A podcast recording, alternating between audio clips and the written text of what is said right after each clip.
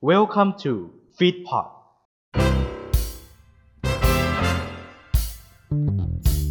สวัสดีครับ นี่คือแตกลายไอดอลรายการพอดแคสต์ที่จะนำคุณผู้ฟังสู่เส้นทางของไอดอลด้วยเรื่องราว story ที่น่าสนใจ และสดใสไปในเวลาเดียวกัน กับผม บาสวัชรพงศ์วัชโรไทย และผมออยนัดนัยปฐมโรจนวงศ์ครับ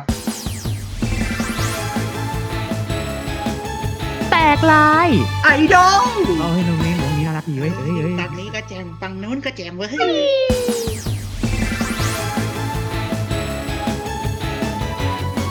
มาแล้วมาในทันใด สวัสดีพี่ออยด้วยครับผม สวัสดีคุณบาสด้วยครับผมครับผมมาเจอกันแล้วคราวนี้นี่คือ EP แรกเต็มเต็มๆอย่างจริงจัง เราใช้ชื่อ EP แรกเนี่ยเราใช้ชื่อว่าต้นทางนะ อ่า เราใช้คำว่าต้นทาง เพราะว่ารายการของเราเนี่ยคือมันเป็นการเปิดเส้นทางอยู่แล้ว นะเกี่ยวกับเรื่องราวของไอดอลนะครับสองคนให้ให้คุณผู้ฟังเนี่ยได้มโนไปว่า เราเนี่ยนั่งไปในรถคันหนึ่ง โดยที่มีเราสองคนนี่แหละ เป็นคนขับและคนนำทาง แล้วคุณก็ฟังเรื่องราวของเราไป นะ ตลอดเส้นทางเลย แล้วคุณจะรู้จักกับคำว่าไอดอลมากขึ้น อย่างเช่นวันเนี้ย เราจะพาไปรู้จักสิ่งที่เราดูกันเป็นเรียกว่าแทบจะปกติแล้วล่ะ สำหรับเรื่องของคำว่าไอดอลจุดกำเนิดของมันที่แท้จริงเนี่ยคืออะไร เราจะพาไปรู้จักกันอ่าไอดอลหรือที่ศัพท์ภาษาญี่ปุ่นเนี่ยเรียกว่าไอดอลไอดอลอ่าเป็นที่มาจากศัพท์ของฝรั่งเศสคำเนี้ยว่าเทิดทูน ขวัญใจ เทิดทูนบูชาอ่า ซึ่งคำนี้เนี่ยจะใช้เรียกหนุ่มสาวครับ ที่เข้าวงการบันเทิงตั้งแต่อายุ 15 ปีขึ้นไป ญี่ปุ่นนี่ตั้งแต่ 15 นี่เขาก็เริ่มแบบว่าเข้าวงการถ่ายแบบถ่ายโฆษณาอะไรกันแล้ว จริง ๆ เนี่ยมันมีตั้งแต่แต่เด็กแล้วนะ เริ่มเป็นเด็กมาเนี่ยคือถ้าเหล่าเอเจนซี่เหล่าอ่าแมวมองอะไรเงี้ย เห็นเด็กว่าแววแบบน่ารักสดใสอะไรเงี้ยเขาก็เริ่มชวนแบบว่ามาถ่ายแบบถ่ายโฆษณาอะไรอย่างเงี้ยแหละอ่า แล้วก็มีงานต่างๆเข้ามาอ่านั่นแหละ แต่ละคนเนี่ยที่เข้ามาเนี่ย ก็ไม่ใช่ว่าจะแค่สดใสอย่างเดียว มี character ที่เรียกว่าเป็น character ส่วนตัว ที่เป็นแบบว่ารูปลักษณ์ character แบบชัดเจนนะฮะเรียกว่าเป็นจุดขายเลย แต่ละคนเนี่ยมีจุดขายที่แบบว่าแตกต่างกันอ่าถ้าอย่างยกตัวอย่างอย่างเฌอปรางเนี่ยเฌอปรางเนี่ยเขาเป็นแบบว่าสายวิทย์อ่า ก่อนมาเป็นก็ทำงานอยู่ในก็ทำแบบว่าเป็นครูผู้ช่วยอยู่ห้องแล็บแล้วก็มางานอดิเรกเขาก็เล่นเกมชอบคอสเพลย์แล้วก็ตาม AKB อยู่แล้วด้วย ก็นี่ก็เป็นจุดเขาเรียกว่า character ของตัวเองนะ ที่เรียกว่าน่าสนใจ แล้วก็มาเป็นไอดอลอย่างนี้ยแหละ อย่างที่พวกเราชอบกันแหละนะครับผม ซึ่งที่สำคัญเนี่ย พวกเขาเนี่ย เข้าวงการแล้วก็ฝึกฝนทักษะการร้องการเต้นงานแสดงจุดหนึ่งเลยเนี่ย ที่ทุกคนพอเข้ามาเนี่ย ทุกคนจะมีข้อจำกัดข้อแรกเลยพอทุกคนเข้ามาเป็นไอดอลคือ ทุกคนไม่มีพื้นฐานอะไรเลย ทุกคนเริ่มจากศูนย์หมด แล้วก็มาเริ่มอัพกันใหม่ตั้งแต่ตรงมาฝึกร้องเต้นมาฝึกแสดงอะไรต่างๆ ฝึกหลายด้านเลยนะฮะจนเรียกว่าคือฝึกเขาอะตั้งแต่ยังไม่มีอะไรอะ จนสุดท้ายคือโด่งดังมีชื่อเสียงมีคนรู้จักอะไรเยอะแยะ ซึ่งอันนี้มันเป็นความแตกต่างนะ ให้เทียบแตกต่างระหว่างคำว่าไอดอลกับดารา ดาราเนี่ยคือเพียบพร้อมทุกอย่างเลย แล้วก็มีพื้นฐานอยู่แล้ว ส่วนไอดอลเนี่ย เริ่มจากศูนย์ เราก็จะทำให้คนที่ตามไอดอลคนเนี้ย ก็จะได้เห็นว่าพัฒนาการของเธอคนนี้หรือเขาคนนี้ เออ มันดีขึ้นนะ มันดีขึ้นดีขึ้นจากร้องไม่ได้ เต้นไม่ได้สุดท้ายคือ ร้องเพราะเต้นดีการแสดงก็ดี นี่คือสิ่งที่ไอดอลเป็น แล้วก็แน่นอนคนที่จะเป็นไอดอลเขาจะต้องถือกฎเหล็ก มีกฎระเบียบที่เรียกว่าเคร่งครัดมาก เพราะว่าไอดอลเนี่ยเป็นสิ่งที่ทุกคนชื่นชอบ แล้วก็เป็นขวัญใจ ซึ่งแน่นอนถ้าเกิดว่าเราเป็นไอดอลเนี่ย ถ้ามันมีข่าวแง่ลบออกมา มันก็อาจจะส่งผลกระทบต่อความนิยม ลงเลยก็ว่าได้ เพราะว่าเราต้องมองในมุมหนึ่งก่อนว่า เมื่อไหร่ที่คุณก้าวเข้ามาเป็นไอดอลอะเนี่ยนับวินาทีนั้นนั่นหมายความว่าคุณเป็นบุคคลสาธารณะไปแล้ว จริง ๆ มันมีคำอยู่คำหนึ่งที่ อ่าอันนี้ขอพูดถึงแล้วกัน พูดถึงอืมคำว่าของนันเน็กนันเน็กเคยได้พูดว่า การที่เราเป็นบุคคลสาธารณะเนี่ย พอเราเดินออกจากบ้าน ล็อกประตูแล้วเดินไปข้างนอกเลยเนี่ย นั่นคือคุณเริ่มทำงานการเป็นบุคคลสาธารณะแล้ว นั่นหมายความว่าคุณเนี่ยได้ขายชีวิตความส่วนตัวบางอย่างของคุณ ทิ้งไปแล้ว แล้วคุณทำเพื่อสาธารณะมากขึ้นแล้ว นี่คือสิ่งที่ทุกคนอาจจะเป็นอะไรไม่ไม่ใช่แค่ไอดอลอย่างเดียวฮะดารานักร้อง นักแสดงอะไรต่างๆ ที่มีงานในวงการบันเทิงอยู่แล้ว เวลาไปพบคนข้างนอก คุณอาจจะมีเวลาส่วนตัวไหมก็อาจจะมีแต่น้อยกว่าเวลาของสาธารณะ นะคก็รับอย่างนี้ว่าเราต้องมองในมุมหนึ่งก็คือ ที่ต้องมีกฎระเบียบเคร่งครัดแบบไหนคุณมองว่าทำไมกฎนี้มันยับย่อยมันไปลุกล้ำชีวิตอะไรเขาหรือเปล่าคำตอบคือเขาห่วงในเรื่องของการวางตัว การวางตัวการวางภาพลักษณ์กับสังคม เพราะบางครั้งการที่เมมเบอร์มีแง่ลบมีข่าวในแง่ลบคนเดียว บางครั้งมันกระทบทั้งวงเลยก็ได้มันสะท้อนอะไรหลายๆอย่างนะ เรามีเคยมีเคสตัดดี้กันมาเนี่ยหรือกรณีศึกษามาเนี่ยก็หลายต่อหลายครั้ง หลายครั้งมาก เฉพาะในไทยนะ จริง ๆ ไทยถ้าเทียบในไทยกับที่ญี่ปุ่นเนี่ย ไทยนี่ก็ถือว่า นี่คืออารุ่มอร่วยกันแบบจนสุดๆแล้วนะ ถ้ากลับไปที่ญี่ปุ่นนี่ ยิ่งกว่านี้อีกนะฮะยิ่งกว่าอาจจะดีถึงขั้นแบบว่า โอ้โหพักงานแบบว่าถึงขั้นแบบ ไล่ออกเลยก็ก็มีนะไล่ออกเลยก็มี ก็มีใช่นะครับผมอะ แต่ว่าเราพูดยาวกันมาเนี่ยคำว่าไอดอลเนี่ย ถ้าจะพูดถึงจุดเริ่มต้นแบบจริง ๆ เลยของวงการไอดอลเนี่ย ก็ต้องย้อนครับ ย้อนไปไกลเลย ประมาณสักยุคหกศูนย์เจ็ดศูนย์อ่า มันมีภาพยนตร์อยู่เรื่องหนึ่ง มันเป็นภาพยนตร์สัญชาติฝรั่งเศสฮะที่ชื่อเรื่องว่า อ่า Churches Idol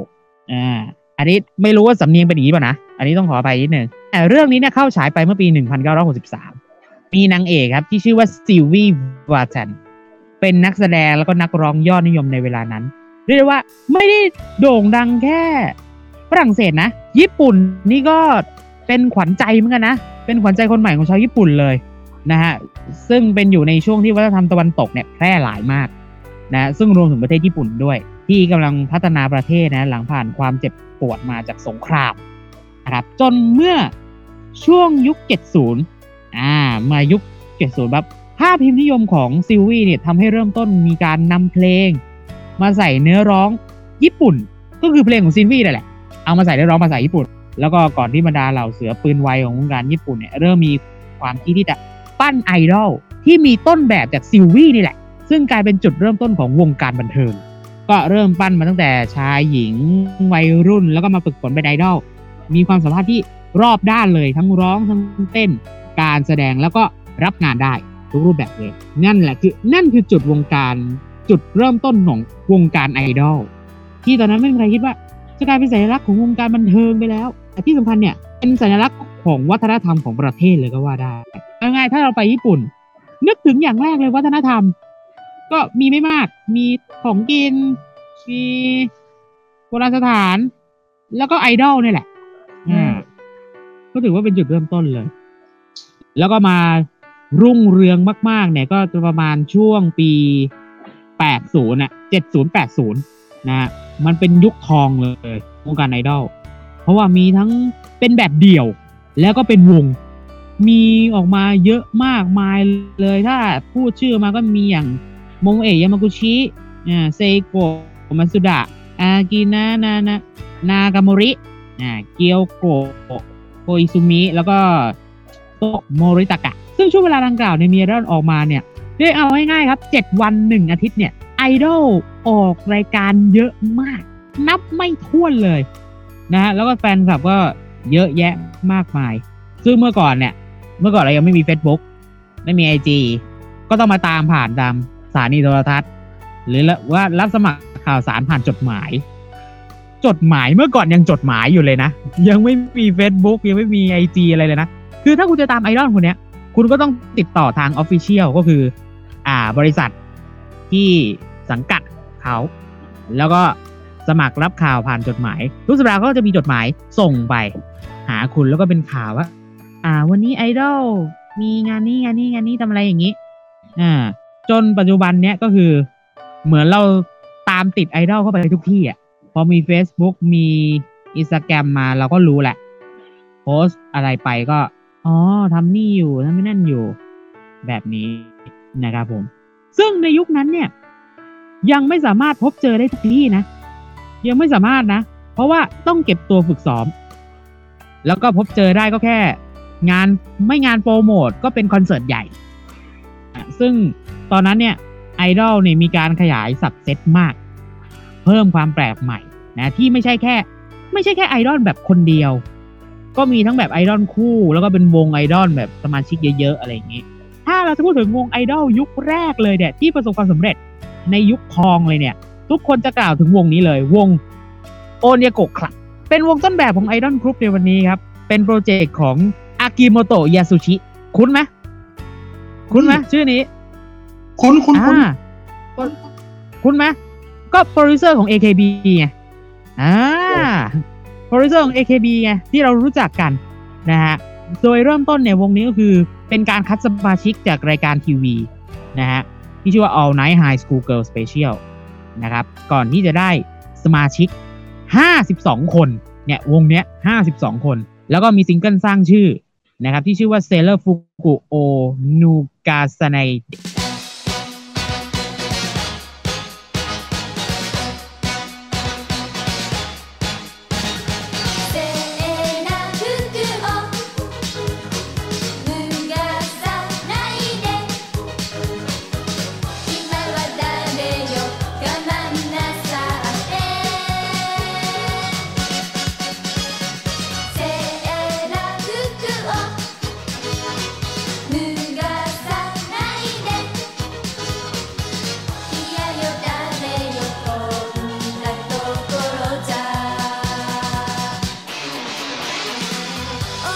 เป็นวงไอดอลที่ประสบความสำเร็จแล้วเนี่ย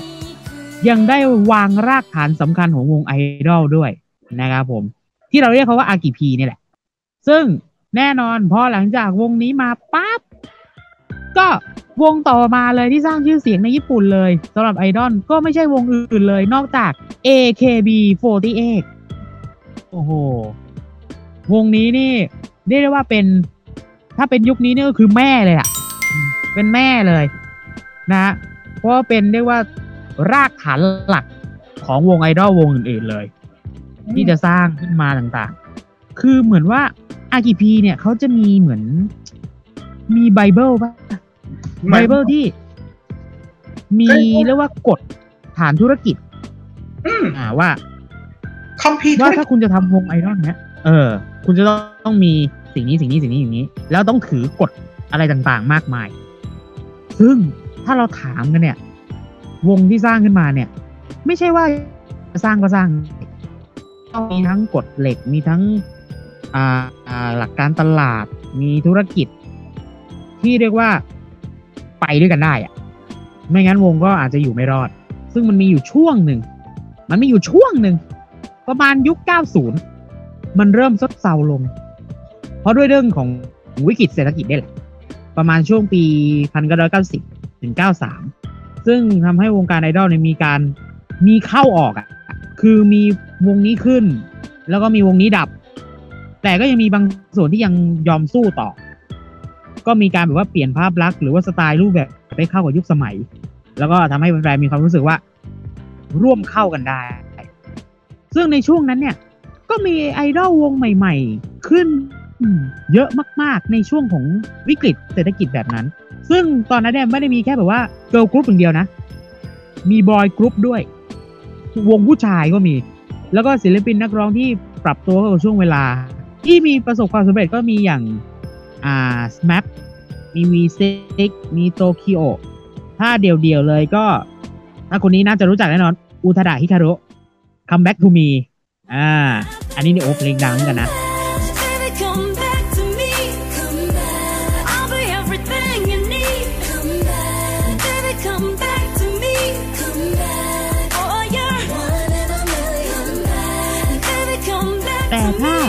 วง idol group ยุค 90 เนี่ย ถ้ายุค 90 เลยก็ต้องนึกถึงวง Morning Musume วงนี้ยังมีอยู่นะครับ วงนี้ยังมีอยู่ยังได้รับความนิยมด้วยนะฮะ ซึ่งก็โอ้โห มีทั้งซิงเกิลที่เรียกได้ว่าติดหูอะติดหูคนฝั่งญี่ปุ่น แล้วก็ลามมาถึงไทยเลย เพราะว่าไทยเราก็มีคนที่ตาม Morning Musume เยอะเหมือนกัน จริงๆแล้วเนี่ย คนที่ตามไอดอลเนี่ยก็น่าจะมีฐานตั้งแต่คนที่ชอบอ่านการ์ตูนนะ ในความรู้สึกนะการ์ตูนพวกญี่ปุ่นที่เป็นแบบว่าแบบวันพีซอย่างเงี้ย อ่านารูโตะอะไรอย่างเงี้ย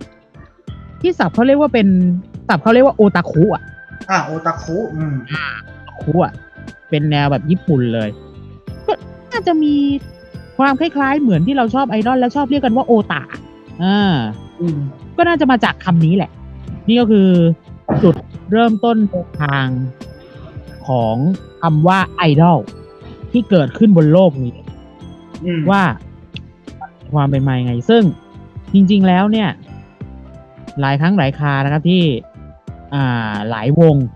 ประสบความสำเร็จมากมาย แล้วก็หลายวงปิดตัวไป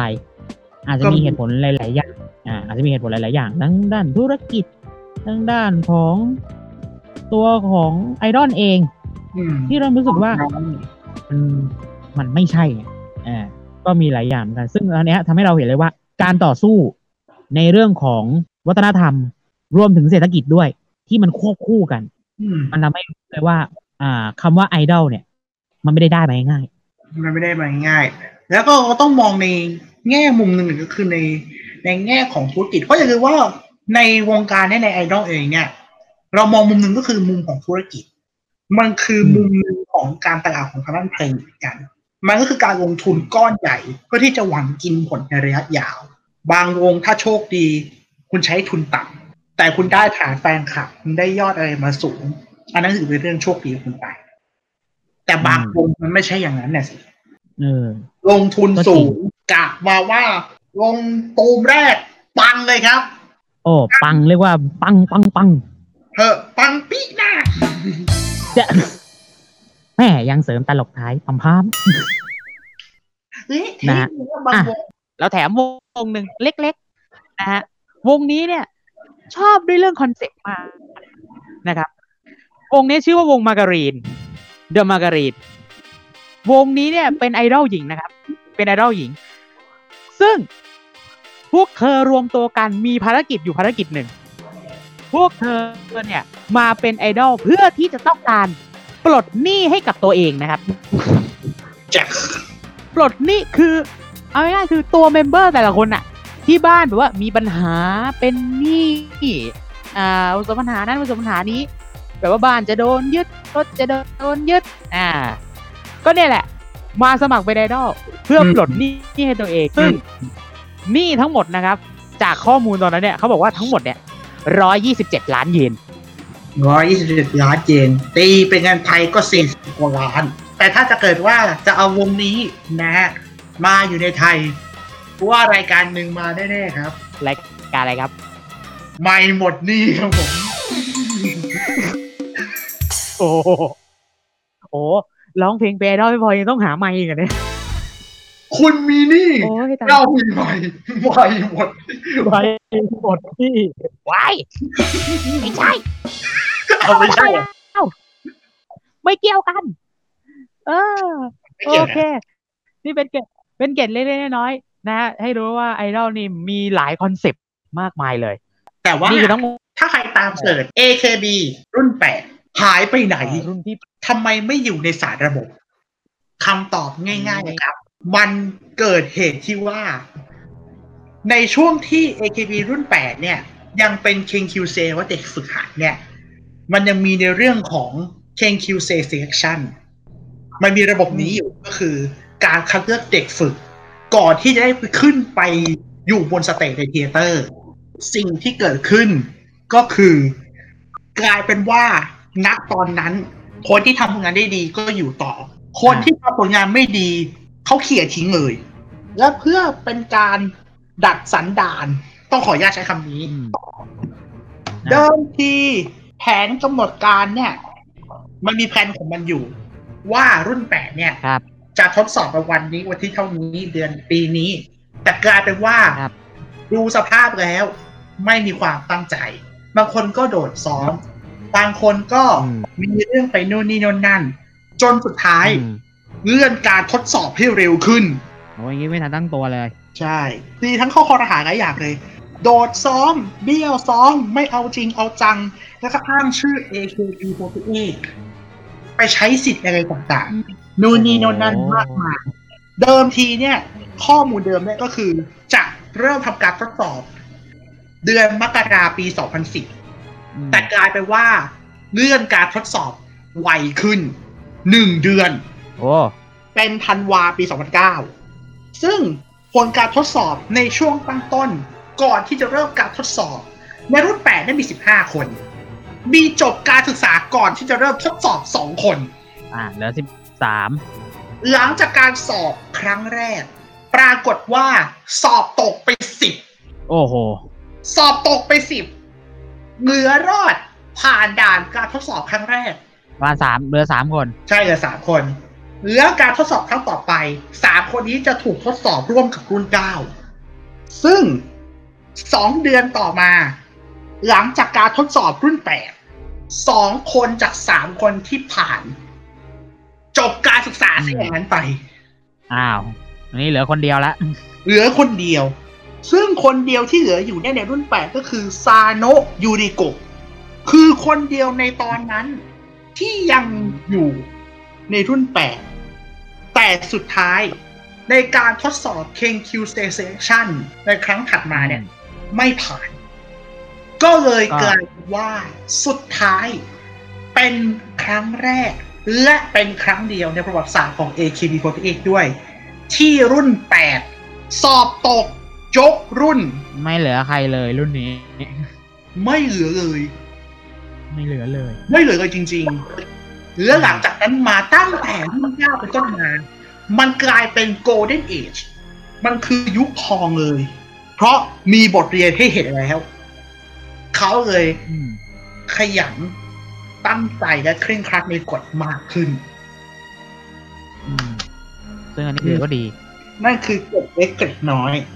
ประมาณนี้ ว่านี่หลายคนมีตั้งคำถามอีกว่าทำไมรุ่นแปดของ AKB48 ไม่ปรากฏไว้ในลิสต์เลยวะอะไรประมาณนี้นะฮะก็นี่แหละก็นี่แหละ เรื่องนี้แหละ อะ โอเค นี่คือ ทั้งหมดเป็นการเปิดเส้นทาง เพราะเดี๋ยวอีพีต่อ ๆ ไปเนี่ย จะต้องเจอกับบนวงอื่น ๆ บ้างแล้วอืมอ่า หลังจากนี้พวกเราจะทำการป้ายยาท่านให้สะสมปายา รอดูปายาอะไรกันไม่พอ เราจะทำการทำเครื่องต้มยำอย่างเต็มที่ทิ้งกันให้สุดขิงกันให้สุด เอาจะชื่อว่าคุณเมาขิงกันไปเลยทีเดียวเชียวนั่น นะครับ นี่คือทั้งหมดเลยของแต่ละไอดอลใน EP นี้ ถ้าเกิดว่าชอบยังไงก็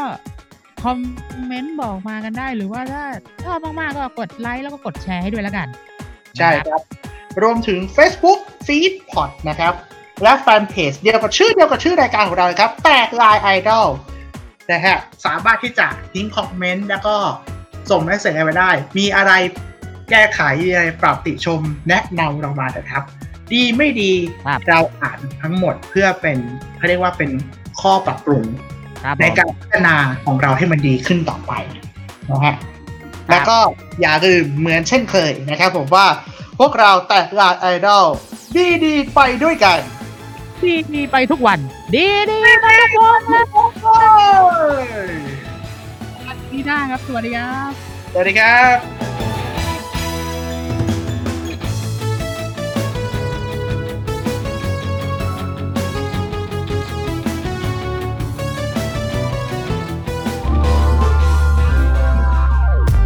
ขอบพระคุณที่รับฟังรายการเราจนจบ อย่าลืมติดตามพวกเราได้ที่ facebook.com/feedpods thai และติดต่อโฆษณาได้ที่ feedpods2019 at gmail.com